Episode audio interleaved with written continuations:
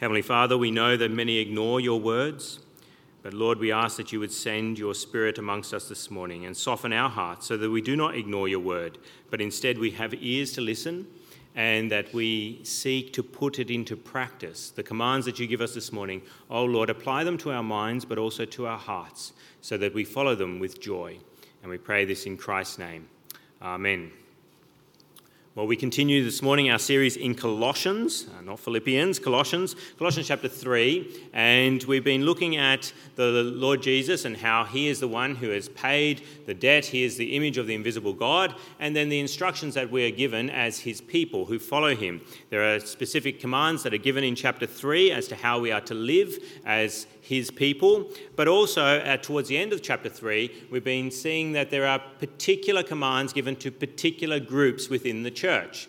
We are not all the same. We are a varied people and we have different roles. And so there were particular commands given to wives in verse 18, to husbands in verse 19. And then last week we looked at the commands given to children in verse 20 and to fathers in verse 21. And this morning we're going to look at the next group of people, next two groups of people really. Verse 22, slaves, and in chapter 4, verse 1, masters. Slaves and masters are the subject for our examination this morning. Now, when it comes to the subject of slavery, of course, that comes up in the text here. Many of you may be having questions about the matter of slavery and what the Bible has to say about slavery, given that there are commands here for slaves to obey their earthly masters. And of course, slavery is a subject that we're still interested in today, particularly in Western nations that have a history of enslaving people. But I'm yet to meet anyone defending the matter of slavery. I'm yet to find anyone that will come up to me and say, look, I think we should have slaves again. And so I didn't think it was worth our time this morning as we look at these verses together to look at a defense of the Bible and its considerations of slavery. And so if you are interested in the matter of what the Bible has to say about slavery, it may be a subject that comes up when atheists talk to you and they want to dismiss the Bible. They want to say, oh, look, the Bible condones slavery. If that is something that you want to examine, then there are books that you can read on the subject. And if you want to read something that's, I think, a very tight little summary of what the Bible has to say, then there's this book called The Sufficiency of Scripture by Noel Weeks, published by Banner of Truth. Noel Weeks was a theologian here in Australia. He taught at Sydney University. He passed away at the beginning of this year, very sadly, but he was a wonderful Old Testament scholar, and he actually has a chapter, about 10 pages in this book, on the subject of slavery and what the Bible has to say about slavery. So if you're particularly interested in that, you can see me and have a look at the book afterwards if you like, or you can order a copy from a good Christian bookstore and look at that. But basically, we have to understand that the Bible doesn't condone slavery in the way that people often picture slavery today, particularly chattel slavery. If I was just make a quick comment, the Bible is very clear against kidnapping, and that doesn't just mean children. It means stealing is often the translation that's given for the Greek word, that it is very much against that. And so it's a helpful subject to look at if you are particularly from an atheist coming at you with it. But I didn't want to take a lot of time on it this morning because the word that is used here in the Greek in verse 22, slaves, can also be used of servants. It's a word that doesn't just mean slaves, it also means servants. And it's used in the Old Testament, in the translation of the Old Testament Hebrew, to even describe David's courtiers. Joab, one of David's commanders, is called a slave. If you want to translate it literally slave every time, he's called a slave. But we understand that he's not a slave in the sense that we often associate with the word slave, but he's a servant of David. And so the obvious application of these texts to us today is, of course, to employees, to those who are employees, to those who work for someone else. And what are they to do if we apply this to them? Verse 22, it's obey your earthly masters and in everything, and do it not only when their eye is on you and to win their favour, but with sincerity of heart and reverence for the Lord. If you're an employee, if you serve someone else who is your employer, then what are you supposed to do? You're supposed to obey them in everything. It means similarly to children, they were told in verse 20, children, obey your parents in everything. So that means what? Last week we looked at no arguing, no debating. You are obedient to your parents, and that is the case for employees. Most of the time you just do what they say.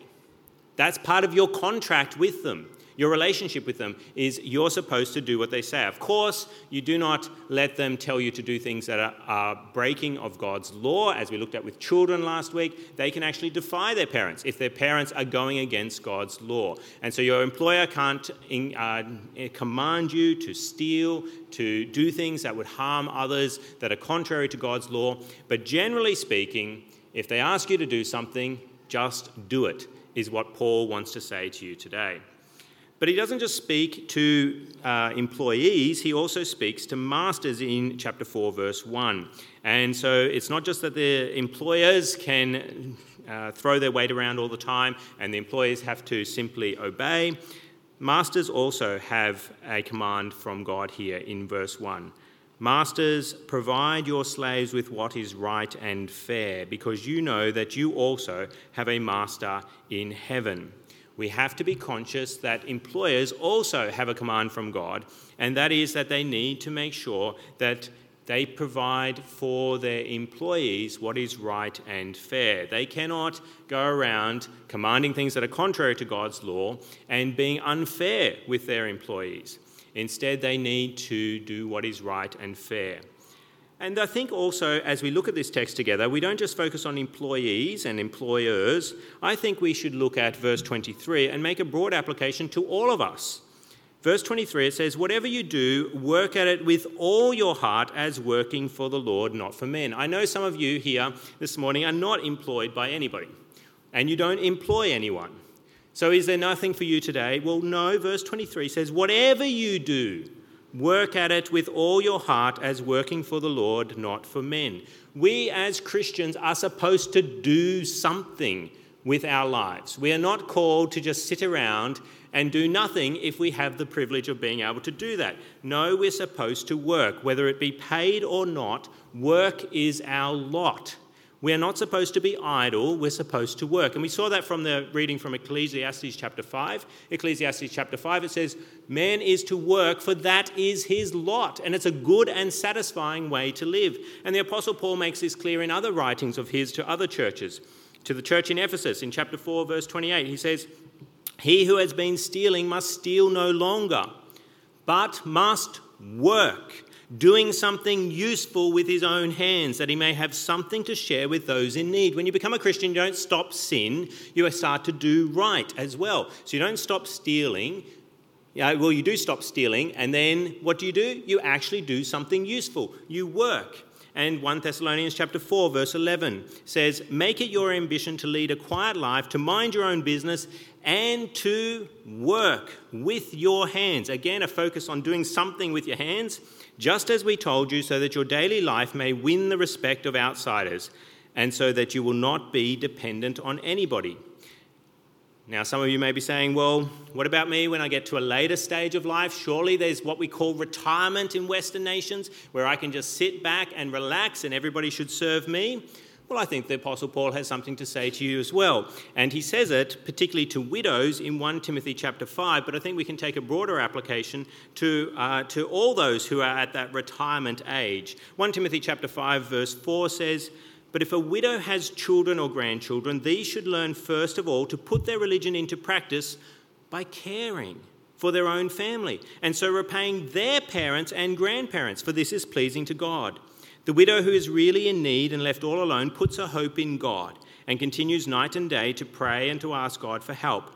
But the widow who lives for pleasure is dead, even while she lives. If you're someone who lives for pleasure in retirement, you're dead, Paul says, even while you live.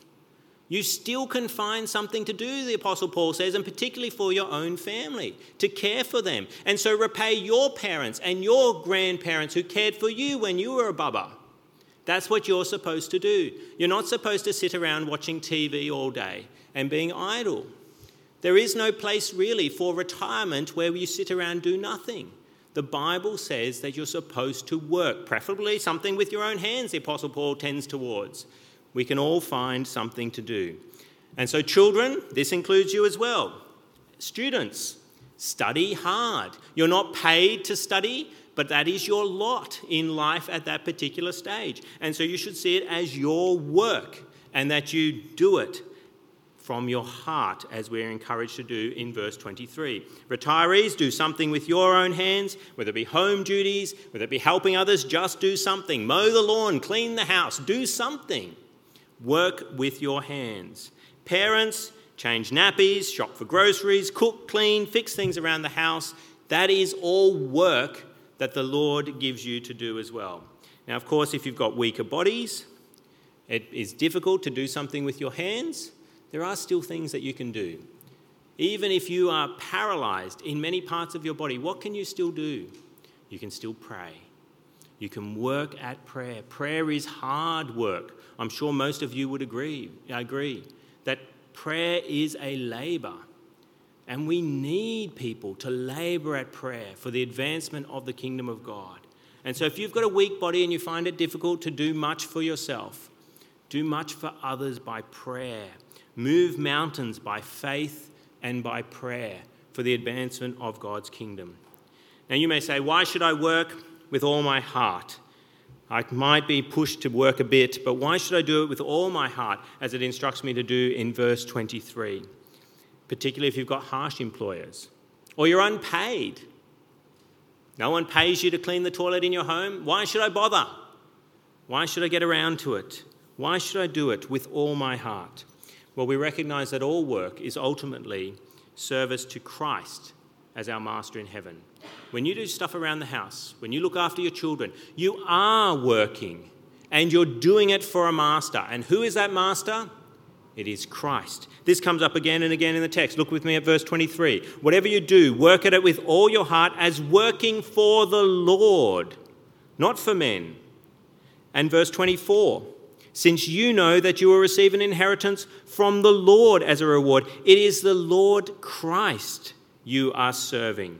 And then the masters in verse 1 of chapter 4, masters, provide your slaves with what is right and fair. Why? Because you know that you also have a master in heaven. We're all under a master. Whatever you work, you do with your hands, it is for the master, the Lord Christ.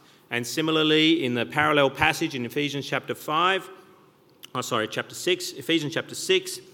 it says, slaves, obey your earthly masters with respect and fear and with sincerity of heart, just as you would obey Christ. Obey them not only to win their favour when their eye is on you, but like slaves of Christ, doing the will of God from your heart. Serve wholeheartedly as if you were serving the Lord, not men, because you know that the Lord will reward everyone for whatever good he does, whether he is slave or free. And masters, treat your slaves in the same way. Do not threaten them, since you know that he who is both their master and yours in heaven is in heaven, and there is no favoritism with him. We're told again and again that ultimately our master is God. Yes, we have employers under him, but they are under the true master, who is in heaven.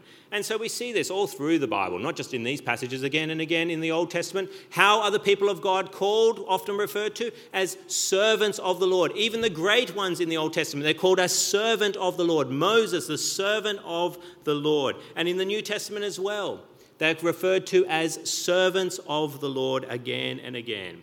And so why do we serve with all our heart? Because ultimately we know it is for the Master who is in heaven, the Lord Jesus Christ. But why should we work for him? Well, the text gives us a few reasons. Firstly, we see that Christ richly rewards those who serve him faithfully by working at whatever he has given them to do. And we see that in verse 24. Since you know that you will receive an inheritance from the Lord as a reward, it is the Lord Christ you are serving. Why should you work with all your heart, as it says in verse 23? Because you will receive a reward from the Lord in the next life and in this life. As you serve in this world, doing something useful, often you get that intrinsic buzz that even non-Christians recognise and often become workaholics for, because they find work satisfying.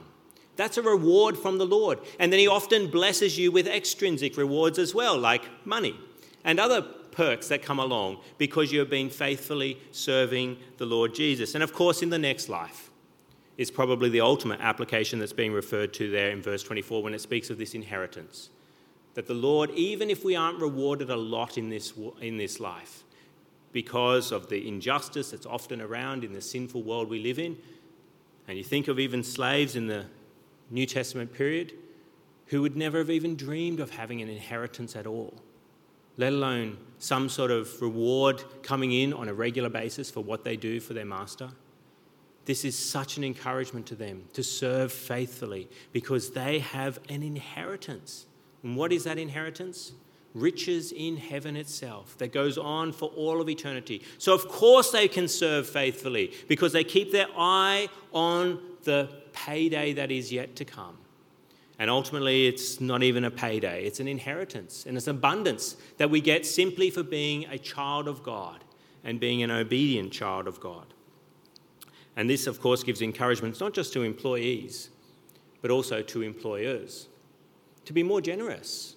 If you know that you've got a great reward coming, you've got a great inheritance coming in the next life, you don't have to keep everything for yourself. Instead, you can be generous to your employees and provide them with what is right and fair, but even go above and beyond and reward them richly because you know that ultimately you don't have to amass lots of treasure for yourself in this world because you have a far greater treasure that endures for all of eternity in the next life. So we should serve faithfully because Christ is our master. We should serve him faithfully because he rewards. We should also serve him faithfully because he disciplines those who do wrong in the workplace. And we see that in verse 25. After speaking about reward in verse 24, giving you the good news, then the bad news comes if you're disobedient. Verse 25, anyone who does wrong will be repaid for his wrong, and there is no favoritism. God punishes bad workers who are unbelievers.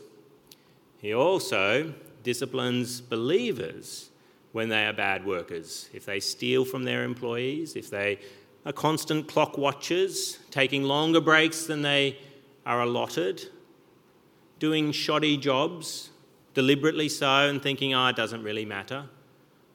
What does the Master in heaven think? He will repay you for your wrong. And there is no favoritism. So why should you work faithfully with all your heart? Because Christ is your master, because you're rewarded, because he will discipline you, and we should fear that. We should fear the discipline of the Lord. Fourthly, why else should we work hard? Well, we should remember what a privilege it is to work for Christ. What a privilege it is to work for Christ. Unbelievers, as I said, have often latched onto the benefit of work and the good buzz that you get from it, and they end up making work itself a god. But we work because we know it is a form of worship to our God in heaven, and it's a joyful form of worship to him as the greatest of all employers. Think of the greatest employer in the world, probably a tech company of some sort. The greatest place to work for, and you see them advertised at different times and say, yes, you should go work for this if you can get in there. Think of the perks of working for this employer, where wrongs are always righted, where the wages, bonuses, perks are incredible, where they provide meals for you. They have buffets at lunch and dinner and at breakfast if you get in early enough to work, where they even provide entertainment, downtime areas, recreational areas. They may even provide you with accommodation, and lovely accommodation at that, where there's lots of staff to support your labours, where there's plenty of training and knowledge available for your work. It's nothing more frustrating than not being trained for your job or not having access to the knowledge that you need to do your work. And so we look at these employers and they are there supporting you with staff and help and information, where the time for rest is taken seriously, where they give you annual leave and may even give you naps in the afternoon. I've seen some of these employers, the photographs of their workplaces, and they have these sleep pods where you can go and have a nap and it's all dark inside and all relaxing and noise cancelling, and you think, that's a place that I'd like to work for. They take rest seriously there and know that a nap in the afternoon helps you work harder for the rest of the day. Where the boss always has an open door policy and you can go in and you can speak to him and he listens to what you have to say and acts as appropriate. You come to him with an idea and he listens and then actually does something about it. And where the boss is actually willing to get his hands dirty and do some of the most filthy jobs around the workplace. Wouldn't that be a great place to work? Well, if you're a Christian, you do work there. You do work there. Jesus is our employer, and Jesus provides these things in abundance. How? Jesus always corrects the wrongs against us. He may take time to correct it, but he will get there eventually, even if it takes till Judgment Day. Jesus remembers our work. He always notices. Every time you change a nappy, he notices. And he gives great wages and bonuses and perks. When we consider that every good gift is from God, he rewards his workers abundantly when we consider that. He gives us other staff to support us. Who are the staff that are around us as we seek to work for our master? Well, our brothers and sisters in Christ. They're there to support us and help us in our labours. And of course, the greatest gift is the Holy Spirit. The Holy Spirit is there to support us as we seek to work for the master with all our heart. He gives a great instruction manual for everything we need to do in this world. What's the instruction manual? It's the Bible. It's the Scriptures. He's given you all you need, all the knowledge that you need to do your work faithfully, whatever work it is. He has given you the information. He gives times of rest, particularly for eternity. It may be that your rest time, you sometimes feel like you're hanging out for it and it's a long time away. It may be that it's about 80 years away before you get a rest. But it will come. And then it will be a super long rest that you will receive. Jesus has the greatest open door policy that we could imagine. He's just a prayer away. You can always call on the boss, and he will listen. And he often acts based on what you call upon him for. Some employees, they work in a workplace and they're really bothered by stuff and they never speak to the boss and they keep on getting bothered. How many Christians are like that? They're getting bothered about the work that Jesus has given them. And if they just called on the boss for a bit of help, things would be much easier. Jesus has the greatest open door policy. And Jesus himself works hard and does the dirtiest job of all. I said about the greatest employers to work for, the greatest bosses to work for. They're the ones that roll up their sleeves and do the job that they couldn't bear to ask their employee to do. And that's what Jesus did. What was the dirtiest job that Jesus did? He took our sin upon his shoulders and bore it to the cross. He bore the wrath of God that we deserve. He's the master, and he did it. He did it for his employees, for the sake of his employees. He's the greatest master to work for. So let us rejoice in the privilege of working for the King of Kings.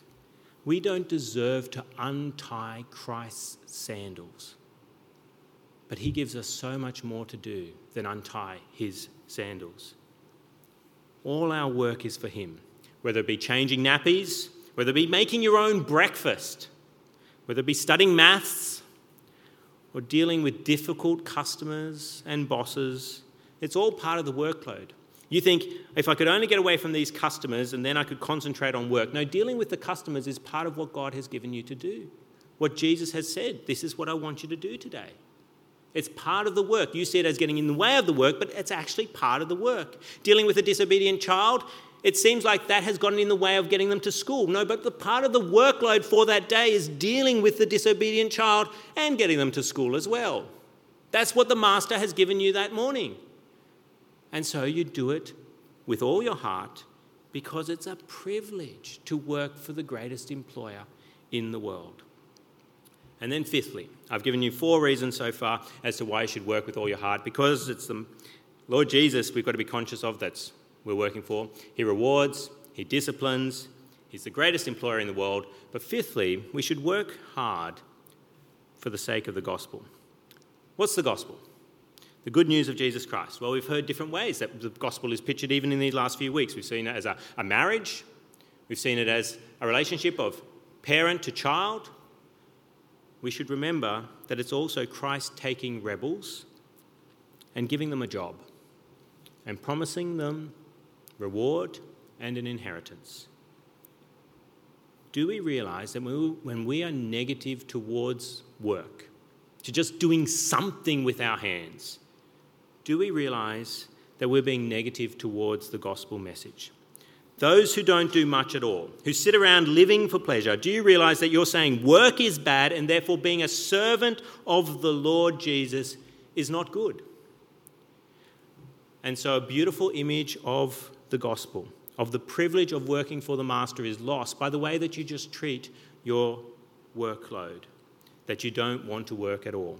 And workers, if we grumble and complain about work and long for the weekend and for holidays and for retirement. I remember speaking to someone in their 20s and they were looking forward to retirement. Couldn't believe it. How many decades are you going to lose grumbling and complaining before you hit retirement? And that's if you don't have a heart attack before you hit retirement. If we do that, what are we saying? Serving is bad, being served is better. And Christ is a harsh master. And so we taint that wonderful image that we have in the Bible of he is the master and we are his servants, and that's a privilege and an honour to have. And employers, by being unfair, don't you see that you're picturing Jesus as a bad master and so not attracting people to Christ when they hear that he is the master in heaven and that we are his servants? So let's remember that a negative attitude towards work has a negative impact upon the gospel message. But also while we do that, let's realise that if we have a positive attitude towards work, we're then being positive towards the gospel message as well. We're painting the gospel message in the light that it should be seen, as a positive thing. If we look for work and endure the work that we have and even enjoy the work that we have, the idea of working for Christ is actually attractive. When someone hears that we can work for God, they're actually attracted to it because they know that you see work as a good and positive thing, and so the gospel is promoted. And if employers treat employees fairly and generously, then the idea of working for Christ as a fair and loving master is attractive to people as well. When they hear the fact that Jesus is the master, they go, oh, that's a good thing, rather than think of it as a negative thing because all their life they've always been treated by employers who are harsh and unfair towards them. And you as an employer, if you have the privilege of having people under you, do you realise that you have an opportunity to really emulate Christ by going above and beyond for your employees, just as Christ went above and beyond for us by going to the cross? When you do the job in your workplace that you say, I couldn't ask you, I couldn't pay you enough to do that, I have to do it, you are showing Christ in his glory and helping promote the gospel, which tells us that Christ gave up his life for his employees. So let's not just share the gospel with our lips. Let's live the gospel. I've said this again and again as we've been looking at these instructions to wives and husbands and children and fathers. Let's live the gospel in our workplaces as employers and employees, so that when people hear that we are servants of Christ, they're attracted to Christ as they've seen the joy we have as servants and the goodness of masters in this world. And if you're not a Christian, realise that you're missing out on working for the best organisation known to man, with a loving, generous, fair and kind master. All that you do for him will lead to joy and reward. Even hard work. It may be hard work that the Lord has given you at any given day, or maybe for weeks, months or years, but you can learn to love it, because you know it is for your master who died for you. And so I encourage you, if you're not a believer in Jesus Christ, come to him today, trust in him, and experience the honour of working for a master who died for you and will give you an eternal inheritance in heaven if you'll trust in him. And all of us, do we work with all our hearts as working for the Lord? No matter how incapacitated we may be at times, no matter how unwell we may feel, do we still strive to work? Do you not find joy in work?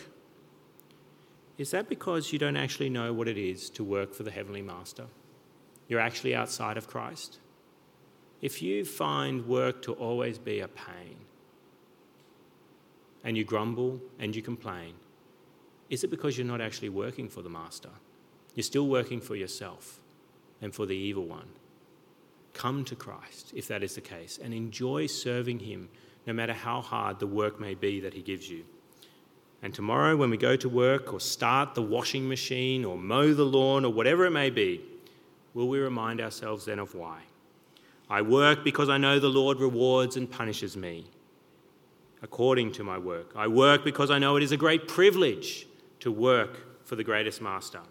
And I work, I do something each day because I want people to view the gospel positively and not negatively, that the image of worker and master is a positive image for our relationship with the God who reigns supreme. Let's come to God in prayer. Let's speak with him now. Lord Jesus, what a privilege it is to work for such a good and loving master. We ask that you would forgive us for not working with all our heart and bringing disgrace upon a beautiful gospel image. Help us to work diligently in whatever you call us to do, so that people are attracted to you as a heavenly master and trust in you. And we pray these things in your name. Amen.